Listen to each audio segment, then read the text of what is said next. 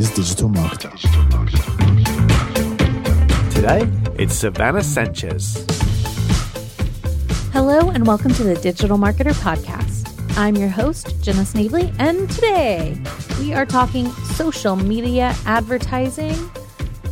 I left it a little general because we talk about a little bit of everything today.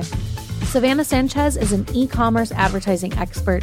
She's worked with brands like Snow Teeth Whitening, Kula Sunscreen, ColourPop Cosmetics, and personally managed over ten million dollars in ad spend across Facebook, Snapchat, and Google Ads. We talk a little bit about Facebook, a little bit about Instagram, a lot of bit about Snapchat, and we even get into working with micro-influencers. And overall, this episode is packed with goodies, so whether you're in the e-com world or TikTok curious, there's going to be something for you here. Enjoy. Yay, Savannah, I'm so excited. Well, one, I, I really want to talk about Snapchat because I saw that you do that, but I also want to talk about Facebook ads, and I also want to talk about Google ads, and I also want to talk about A I. There's just so much that you do and that you're an expert on. So twenty twenty, things are a little different than they've maybe been, and they get different, you know, every month, every year as privacy laws get a little tighter. People get a little more like annoyed with, you know, ads in their in their feed. What are some of the trends you're seeing in customer behavior on these ad platforms? And also, like, how are you keeping up to date, keeping things fresh and relevant? So I think that twenty twenty is the best time for brands right now that are advertising on paid social, which is not necessarily what all people are saying, because a lot of people say like, oh, like ad expenses are so high, C P Ms keep rising, competition keeps rising. But for brands who are truly coming out with great creative content and providing a good customer experience, there's really never been a better time to advertise on these social platforms. And just the way that these platforms have evolved, it's becoming much easier in terms of the ad tech side for brands to come in and succeed on, on Facebook, Snapchat, Google, with all the automation tools and creative testing tools that are available.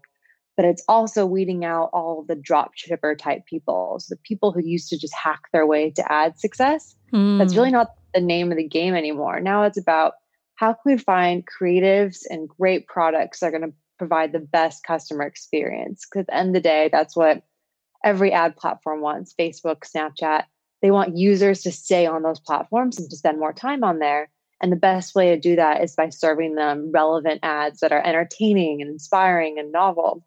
So brands that are investing in great creative and can provide a really great customer experience, they're actually seeing a lot more success as of even the last six months on these platforms, because these platforms are really catering those brands that can provide a great experience for the end user.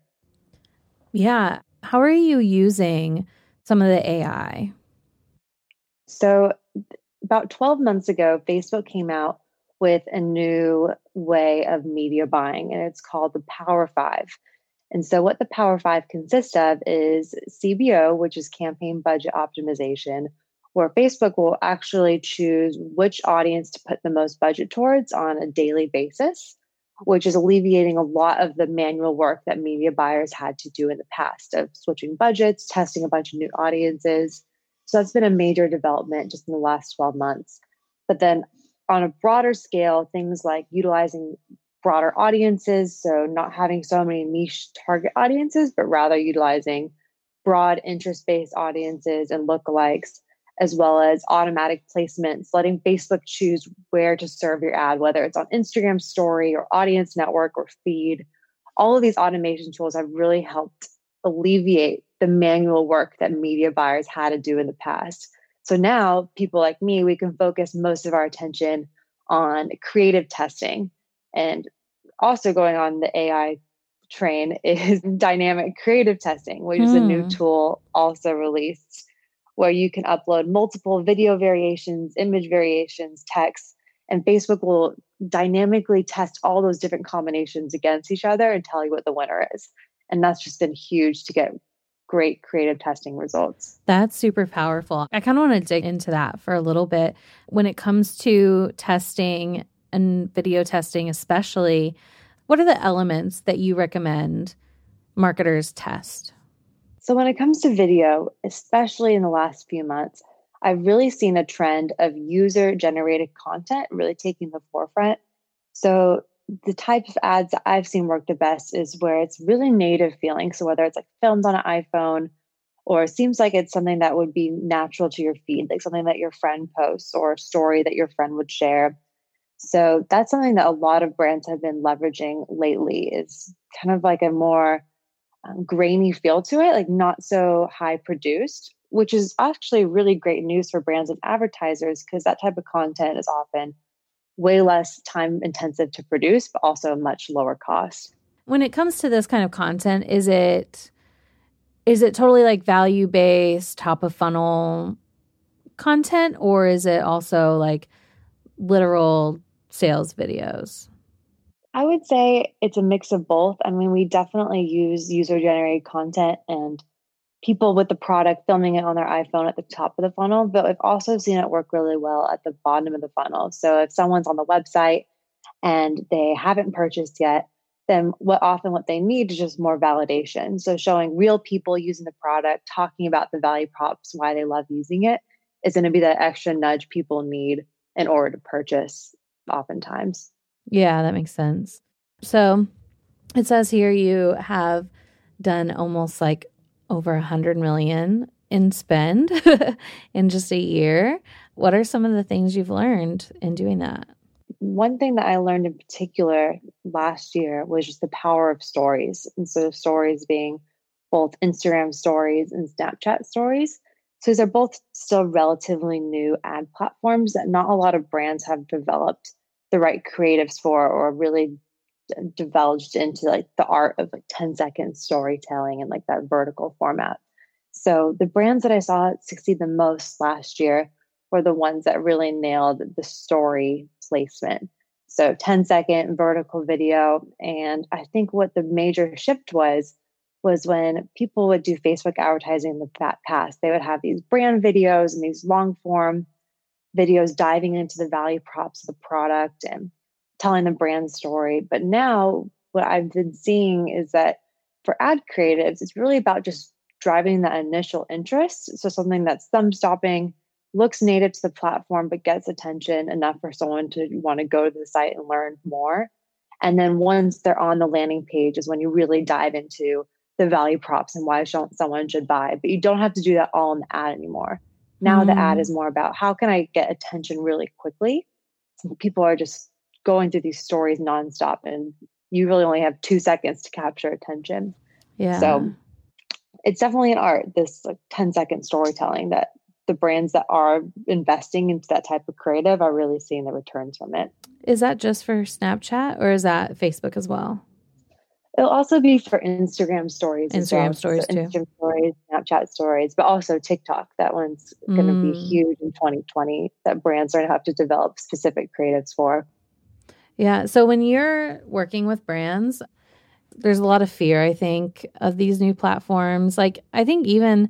you know, with Snapchat, because that's, it's not new, but a lot of marketers maybe feel a little uncomfortable with it.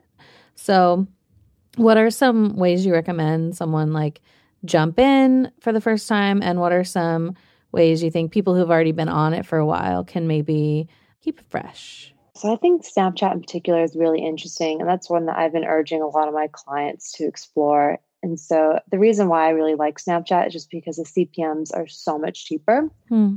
but it really is for like that thirteen to twenty-five year old demographic. So it is important that your product does fit that demo.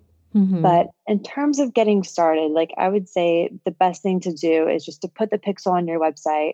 And I found that the ads manager on Snapchat is actually a lot more intuitive than Facebook.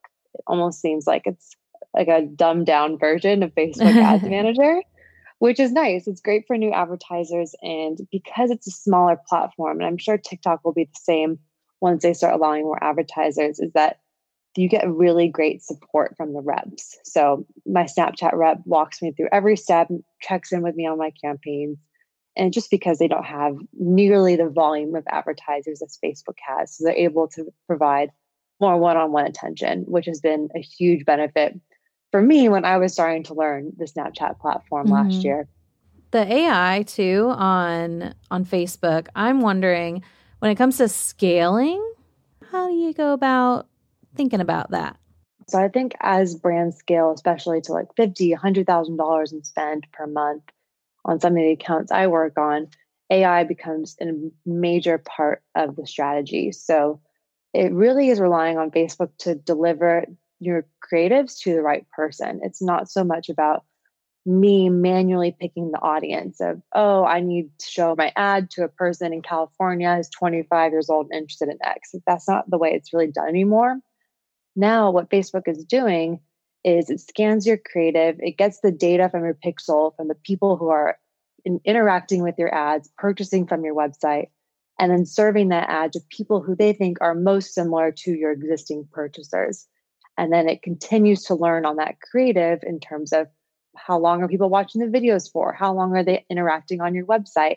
How does your ad creative rank against your competitors? So it's using all of this machine That's learning so in the background.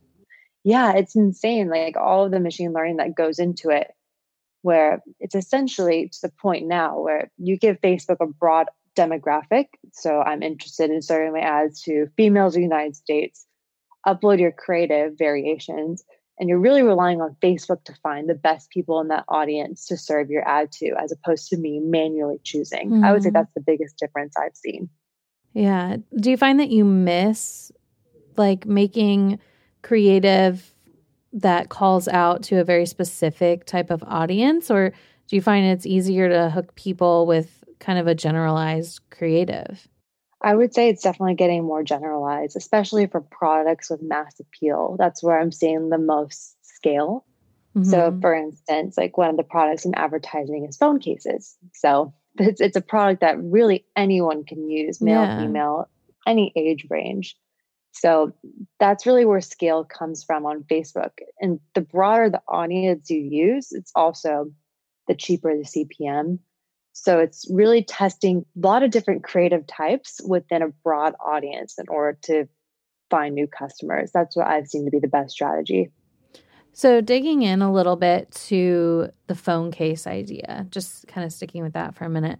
What are some ways you can create content that is like user generated or seems more native about phone cases? I'm sure there's people listening who are like, um, like you just have people using it or like testimonials about how great they love their phone case. Like, how do you kind of think of the creative when it comes to making things more native with, with such a general kind of product?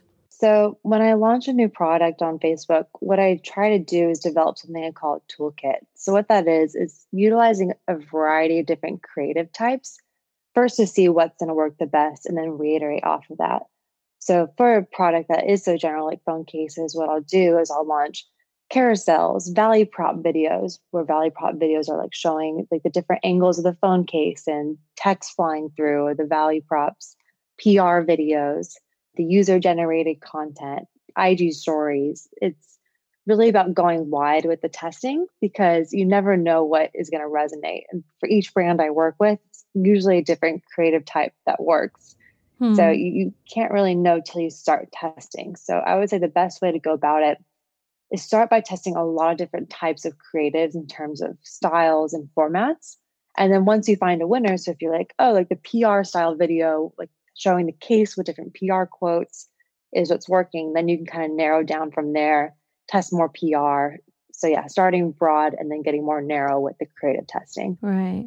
I mean, it sounds so simple, you know, like it sounds so much easier than what it used to be. What kind of hobbies have you invested in with all the time you have back? I love that you said that because that's something when I worked at the ad agency, my biggest motto last year was get your weekends back. Oh, I was that's like, awesome. Stop touching your ad account so much. Like let Facebook like get to the learning phase, use its machine learning to your advantage. The more human intervention into the ad account, the worse performance. Yeah. That's usually how it goes. So I would always tell media buyers, like, get your weekends back. Like, do not touch the ad account this whole weekend. Like, Facebook knows more than you do. Like, That's rely so on funny. Their data. Yeah. That's so funny. It's just totally changing like the way that we do marketing, the way that we talk to an audience. You know, we're, you're able to do so much more. And with the testing, I mean, it brings a whole new level of it. How long has that been available? The dynamic creative testing has been available for about a year now. Mm-hmm. I would say it's really in the last three months where I've seen a lot of advertisers start taking advantage of it. And something that I love doing, which is also pretty new, is the ad libraries. Have you explored some of those? Like looking into other brands' ad libraries? Oh, ad you can libraries. Click on the, yeah, yeah, that's cool. Yeah, I absolutely love that because what I'll do is I'll just search for competitors or other big brands in the space that I know do great ads and just draw inspiration from them each week. Like, oh, like they did this video with this text this way, and then they shot to this image. And pulling inspiration from these other brands has just been really helpful because then I can be like, oh, I want to try this style or that style, or this is working for them because they've been running this for a while. So I think the ad library has also brought so much transparency, but mm-hmm. also it's given advertisers so many new ideas too. Like, oh, we should try this. Yeah. What are some creative ideas that you've been able to swipe that you can maybe give to our listeners? I actually started a Facebook group. It's called Facebook Ads Creatives Only. Cool. So if anyone wants to join that, that's yeah. a free open group. And literally it's only people sharing ads that they love and why they love it. So oh, that's, that's awesome. It's really become a personal hobby of mine to be critiquing ads. But it really does come back to the advertisers who don't make it look like an ad. So utilizing like relatable people, like using the products, them using the testimonials, it's across the board in terms of e-commerce and even other industries that are going less from like the T V commercial spot polished ad types mm-hmm. to more of an organic feeling. Like almost it's like a friend telling you about a great product, except it's an ad. Hey, D M listeners, did you know that you can generate leads from Instagram without using any landing pages or websites? If you're not sure what I'm talking about, Instagram actually allows businesses and influencers to set up automations to automatically capture leads through the Instagram inbox. So this means that you can generate leads for your business all using one hundred percent automated Instagram messages. And the good news is our friends at Bot Builders can show you exactly how to do it. They're an industry leader, and these guys have landed some of the biggest clients in the world. So if you want to learn how to use Instagram automation to generate leads, go check out their free training at bot webinar dot com. They'll show you exactly how it works. You'll see a live demo and also how you can start using their pre-built templates to start going after big clients yourself. Once again, that's bot webinar dot com. Yeah. What are some elements that are kind of retained? You know, for example, like in your, your typical infomercial V S L type ad, you know, you have like the pain points and then the benefits and then the like problem solving and all that kind of stuff. What are some things you still see, elements that you probably should keep in the new ad creative? Yeah, I think whatever format you use, whether it's through the copy or the creatives or explaining on a landing page, it's always going to come back to identifying pain points. Mm-hmm. But I think where it's becoming a bit different, which is exciting, is where people are utilizing ads more to gain attention or like that initial interest, as opposed to having to go through the whole spiel of pain points and here's why we're solving that and here's our price. It's like there's this brand called Hubble, like Hubble Contacts. Yeah, yeah. Yeah, so they've been doing a ton of Instagram ads lately. And when I saw them recently, it was contacts floating in a bowl of cereal.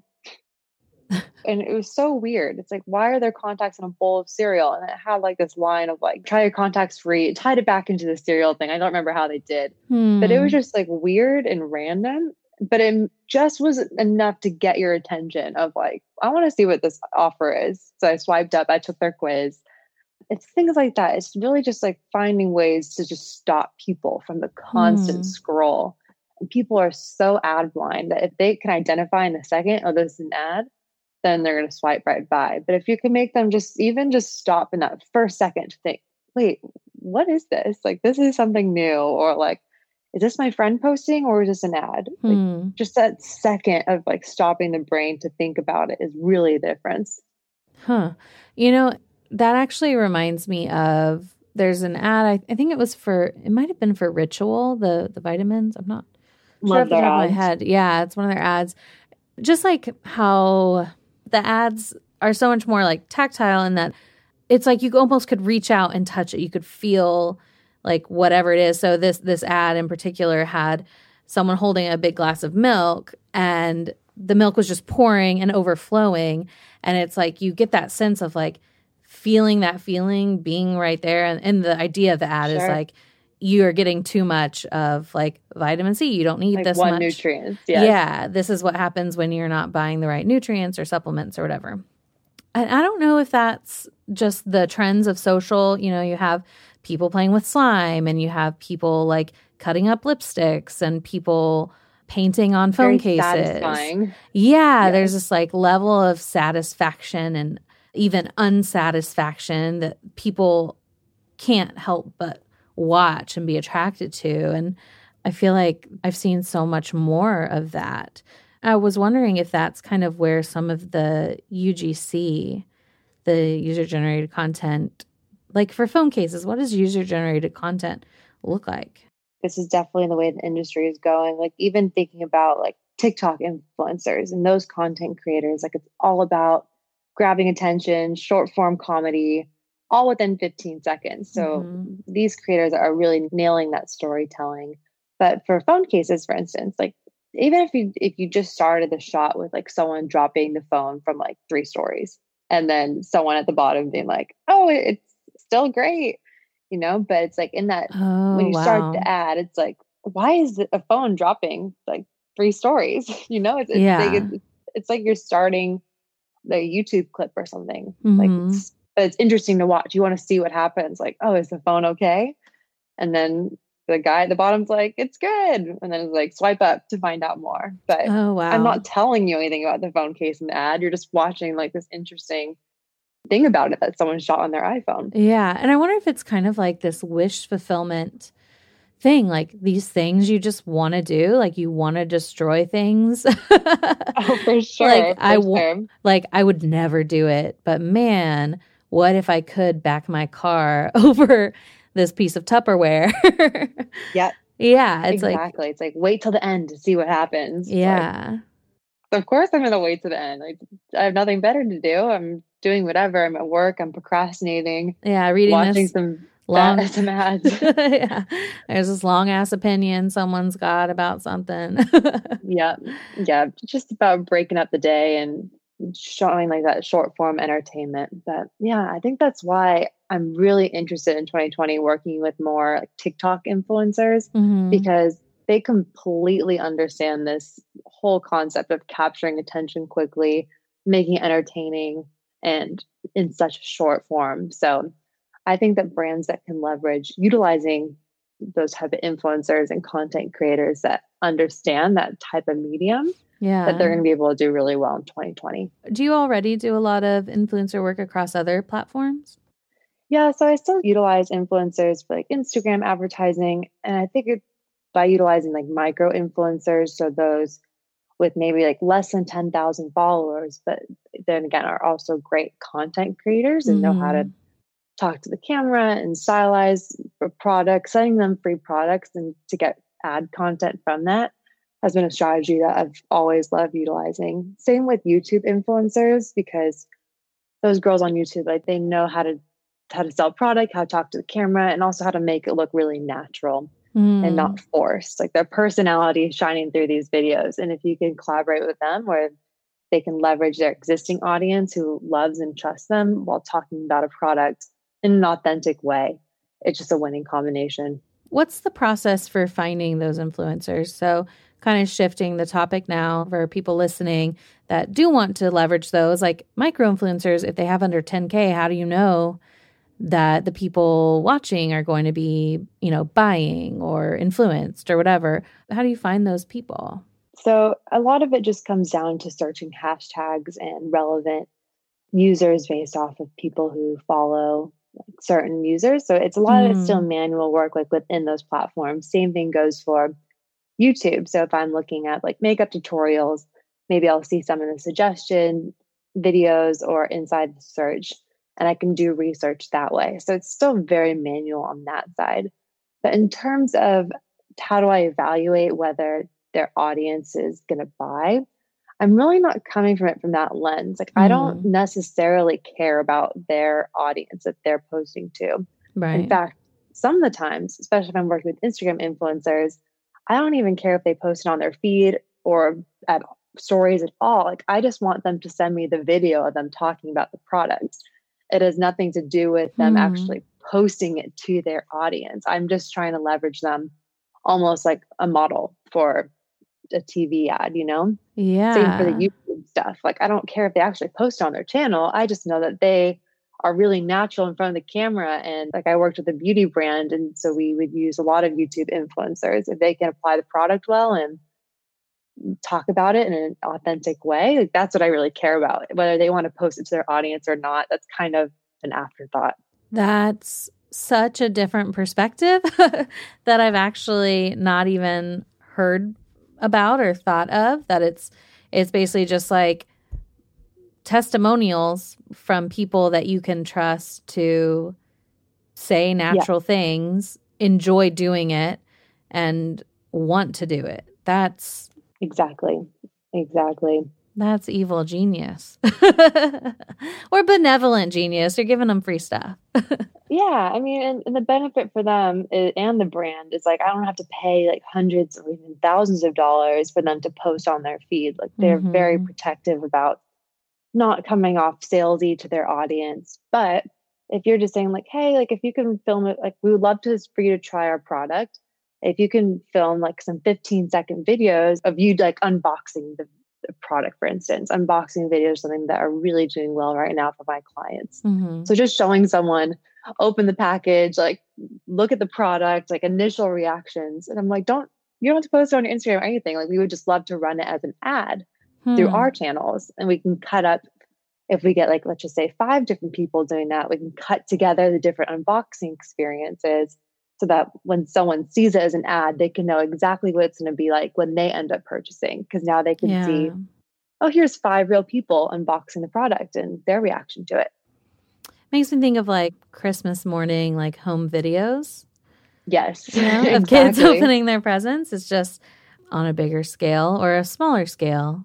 I don't know which one that would be. Depends on the reaction. Yeah. It's definitely not Nintendo kid or whatever. The kid who's like, sixty-four. Yeah. I don't know if you know. yeah. Yeah. Okay. So that's micro influencers. Do you ever find it worth it to work with kind of bigger influencers that you do pay for like posts and sponsored posts? Yes and no. So it's going to depend on the brand. So some of the brands I work with, like I work with a lot of small entrepreneurs where it never is going to make sense to pay someone thousands of dollars to post mm-hmm. because utilizing that, we could spend five thousand dollars on uh, Facebook ads, for instance, and reach way more people for that budget. And if we have good creatives, and that makes the most sense. Also going back to the point of like evaluating their audience, is their audience actually con- going to convert? That's always hard to know. However, something I have seen a lot of success with that I've seen a lot of bigger brands do as of late is they'll actually run ads through the influencer's page. Mm. So not only are they posting like the influencer on their organic feed, but we're actually getting their page access to run ads as that influencer, which just increases the reach by tenfold. Totally. So that's been an interesting strategy. Yeah. So I guess they're just using, I mean, they're using that audience, but then they're able to get a whole new segment of people. Yes. That they wouldn't and, have even touched before. Yeah, because we can, let's just say if we're using Kylie Jenner, her page, which I doubt she would ever give page access, but just a good example. So what we would do is she would post to her followers. We could see what reach that gets, but then we can also run that ad through her page of people who have been to our website lately, people who are on our email list, these segments of people who might not necessarily follow that influencer. However, we want to serve them an ad through that influencer's page. So that's been a really great strategy that we've been leveraging. But again, it's on the more expensive side, and influencers can be hit or miss on whether they're going to let you have page access. Mm-hmm. Usually the best people to get page access for are people that are trying to grow their own followers. So something that we can say as a brand is not only are, is your content now reaching your own followers, but we're going to put ten thousand dollars of ad spend behind you. Oh, running through my your gosh. Page. Yeah, yes, that's and they're like, huge. Oh, great. We can get so many new followers to your page because you're reaching people who have never heard of you before. Yeah. Something also that we've been using, which I think has been my favorite tactic as of late, is reaching out to brands like most high value customers. So those who have repeat purchased a ton, like post about them on social, just like true brand evangelists, and reaching out to them and saying, hey, like we, we saw that you've purchased from us recently and that you love our products. We would love to feature you in an ad and say like, oh, like here's, here's some value props, like give them maybe like a little script that they can go off of and say, would you mind recording a video of yourself talking about the products and why you love it? And these are people who are already brand evangelists, and mm. they've always been so excited when yeah. we ask them to be in an ad, and the content to be very authentic and organic because they love your product. We're not just sending our products to a random influencer who has never heard of us. Right. So that's been a good strategy as well. Do you find that's easier when you are working like with makeup and beauty and things like that? Because like maybe a young, a younger female audience, or or do you feel like it doesn't matter the demographic? They'll, they're all kind of willing. It depends. I would say like young female brands, like those are the people who are, are usually most comfortable in front of a camera. Mm-hmm. Whereas if you're selling like guys watches, I don't know if like, I'm just picturing like my husband, like any of his friends, like I can't picture them doing this. Yeah. But you know, my... so I, I think it does skew that way for sure. Yeah. I think my boyfriend would be like, this is my nightmare. Yeah. Yeah. I always ask my husband because I have brands send me products all the time to like do U G C stuff. And I'm always like, oh, like, do you want to test it out? But it's like a male product or unisex, and he's just not about it. But I do see brands that are using um, male U G C. So yeah. I think that there are some people out there. So that just makes me wonder why Snapchat over Facebook or Instagram? So I've been getting so many brands reach out to me lately asking about Snapchat. And I also post a lot about Snapchat on my Twitter of the success I've seen for some of my clients. And it really comes down to the cheaper traffic. So not only are the C P Ms cheaper, but I'm also seeing comparable returns that I'm seeing on Facebook and Instagram. Hmm. So it's something a lot of brands are flocking to. And just by comparison, there's only about ten thousand active advertisers on Snapchat right now compared to over wow. five million on Facebook. Wow. So it's just like worlds difference. And something also really interesting about Snapchat that I've seen some brands do well lately is that you can retarget your existing website traffic on Snapchat much cheaper than you can on Facebook. So for the, like those warm and hot audiences, in order to keep your brand top of mind and to just continue to show them either new products or an offer, you can get that message to them much cheaper on Snapchat than remarketing that same audience on Facebook. So just from a remarketing standpoint, I've seen Snapchat work incredibly well. Yeah. What does it look like, the Snapchat funnel? What will that consist of? Yeah, so the funnel for Snapchat, it's pretty similar to how you would set up like an Instagram story campaign on Facebook. So I'm still running a lot of top of the funnel story ads. So similar to as if you're going through your I G stories, you get interrupted by a story. However, something I've seen work really well that a lot of brands aren't leveraging yet is the discover portion of Snapchat. So for those of you who may not use the Snapchat platform, Snapchat has a section of their platform where it's publisher stories. So people who are posting uh, more like long form content, a lot of news publishers like Cosmo, like they'll, they'll post almost like video articles on this discover portion mm-hmm. of Snapchat. And so what brands can do is they can actually buy a discover tile on there and tell more longer form stories. So you can have even like a two minute video of someone like talking about the product or experiencing it, or a value prop video. So it doesn't have to only be like those fifteen second ad spots. And then some other really interesting ad platforms I've seen work well on Snapchat is the six second unskippable commercials. So it's almost like a YouTube preload before someone wants to watch like a Snapchat episode or one of the Discover contents, they have to watch this unskippable commercial. So been seeing mm. great results with that, as well as the custom lenses. So if you want to have a custom filter with your brand on it, you can actually buy those within the Snapchat ad platform. You just upload the filter that you want. And it's actually very reasonable prices, way cheaper than you would think to have your own custom filter on Snapchat that has your brand on it. Do you have to have a designer make it for you, or can you work with Snapchat to do that?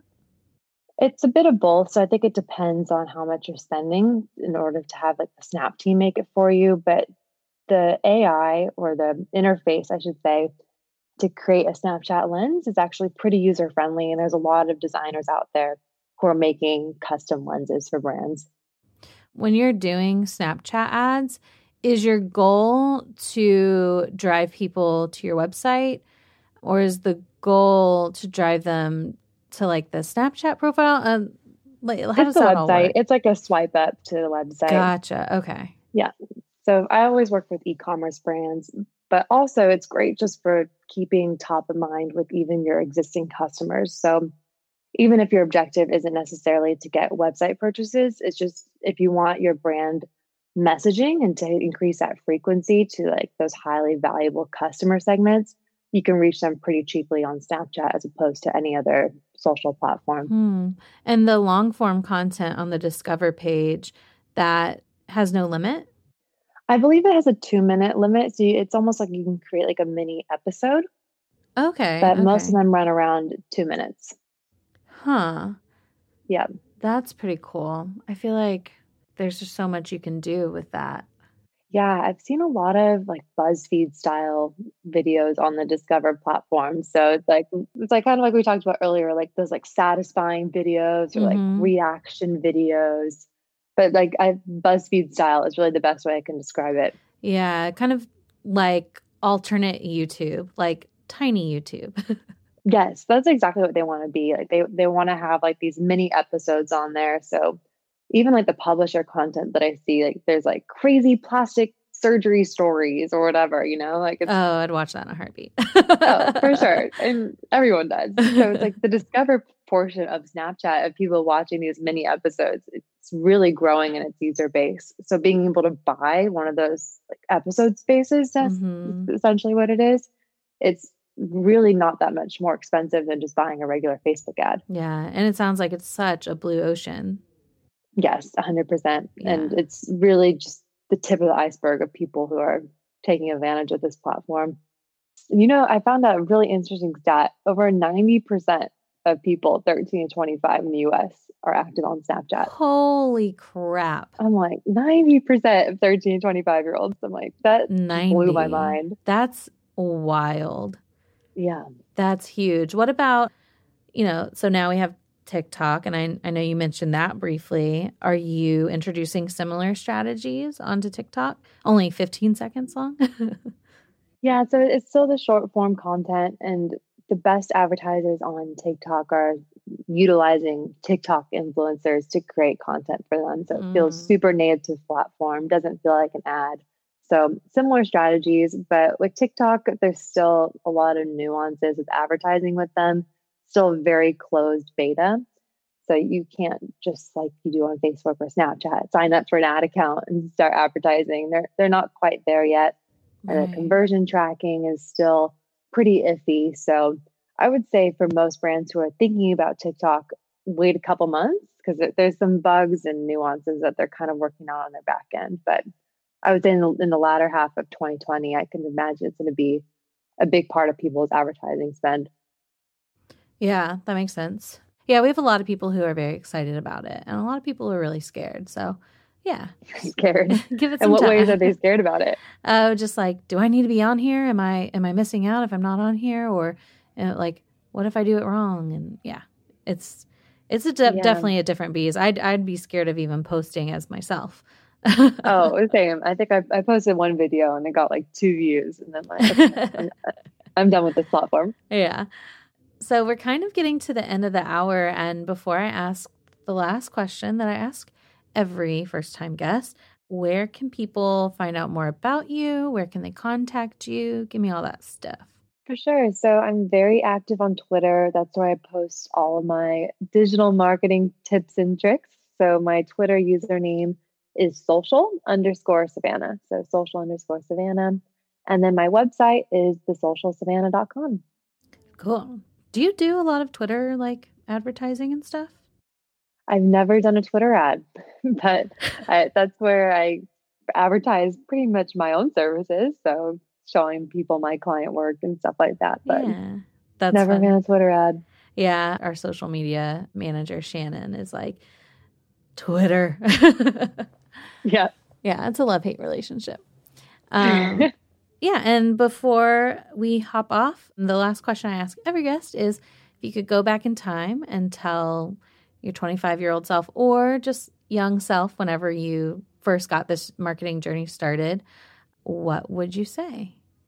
Well, I'm twenty-four, so hopefully twenty-five-year-old self um, advice in the future. No, but when I first started, I would say my best advice is just to keep absorbing content, which if you're listening to this podcast, you're you're already there. So listening to experts, diving in, trying it for yourself, never just being afraid to fail. Mm. With digital marketing, there's a million ways to skin a cat, as they say. So you don't have to worry about getting the perfect strategy or getting it right all the time. Just try a bunch of things and be willing to fail, and you'll find what works and what doesn't.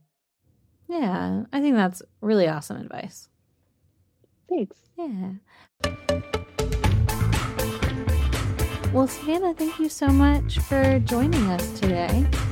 Thank you so much for having me. It was an absolute pleasure. Yeah, and for everyone out there and everyone listening, thank you as always for joining us. It means so much to have a little bit of your day each week, and we'll see you same time, same place next week. Bye. Goodbye.